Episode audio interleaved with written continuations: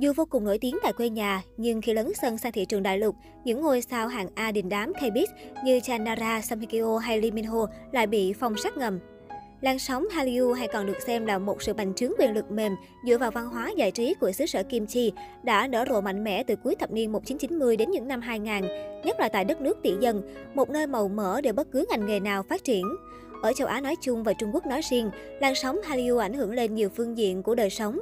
Các ngôi sao Hàn Quốc có thể kiếm nhiều lợi nhuận từ khán giả xứ Trung hơn là chính quê nhà của họ. Các ông lớn giải trí Hàn Quốc đã nắm bắt được điều này và tích cực đưa những thần tượng của họ tiếp cận Trung Quốc. Vì vậy, có thời nhiều nghệ sĩ Hàn Quốc đã đẩy mạnh hoạt động ở đất nước tỷ dân và nhiều người trong số họ còn được chào đón nhiệt liệt, lấn át cả những ngôi sao nội địa. Chanara, Samhikyo, Charim, Sam và nhiều nhóm nhạc đình đám ngày trước như Super Junior Big Bang đều thống trị giới giải trí hoa ngữ suốt một thời gian. Tuy nhiên, thời kỳ đình đám của các sao hàng không kéo dài được quá lâu ở Trung Quốc. Trong đó có những ngôi sao dù đình đám ở quê nhà nhưng vẫn chịu cảnh bị phong sát ngầm tại Trung Quốc.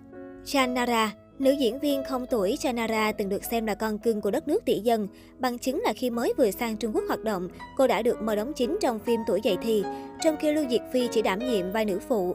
Bên cạnh đó, bộ phim Công chúa bướng bỉnh 2005 do cô cùng Tô Hữu Bằng đóng chính đã gây được nhiều tiếng vang. Tạo hình cổ trang của cô về sau được cho là ăn đức mỹ nhân xương xa hạt lựu cúc tình y. Chưa hết, Chanara là diễn viên nước ngoài duy nhất được mời góp giọng trong bài hát truyền thống của Olympic Bắc Kinh 2008. Tuy nhiên, một năm sau đó, 2009, cô bị tẩy chay khắp đại lục chỉ vì vạ miệng nói, mỗi lần thiếu tiền, tôi luôn tới Trung Quốc làm việc. Dù nữ diễn viên đã công khai xin lỗi sau phát ngôn trên, nhưng khán giả Trung Quốc vẫn rất giận dữ và không mấy ai muốn chào đón cô.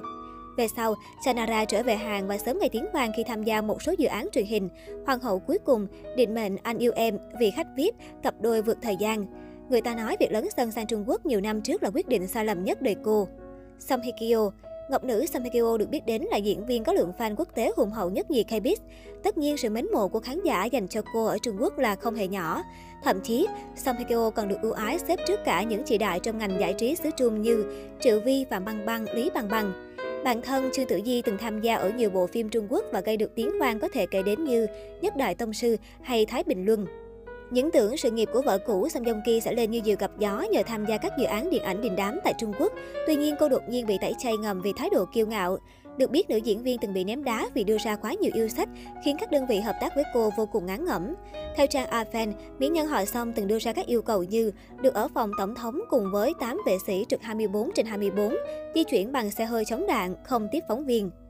Lee Min Ho Ông Hoàng châu Á Lee Min Ho gần như năm nào cũng thống trị bảng xếp hạng diễn viên Hàn được yêu thích nhất tại quốc tế.